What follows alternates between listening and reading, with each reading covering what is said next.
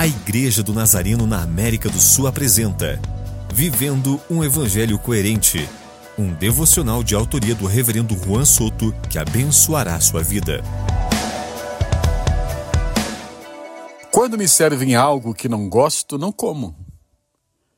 Quando não gosto de uma peça de roupa, deixo de usar.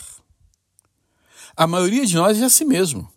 Aceitamos o que gostamos e temos a tendência a descartar o que não gostamos.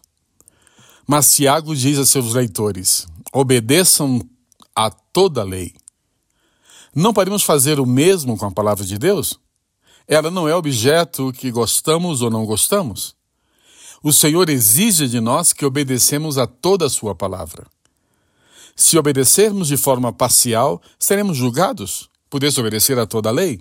Isso se chama pecado. Esta atitude traz sérias consequências para nós. Portanto, obedeçamos e atendamos ao chamado que o Senhor nos faz nesses dias. Amemo-nos, mesmo não entendendo as condições. Não discriminemos a ninguém.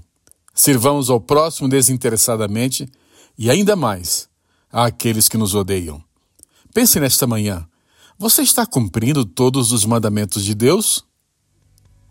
Senhor, obrigado por esse dia. Ajuda-nos a obedecer a toda a tua palavra. Ajuda-nos a não discriminar ninguém e ajuda-nos a amar e servir as pessoas difíceis. Amém.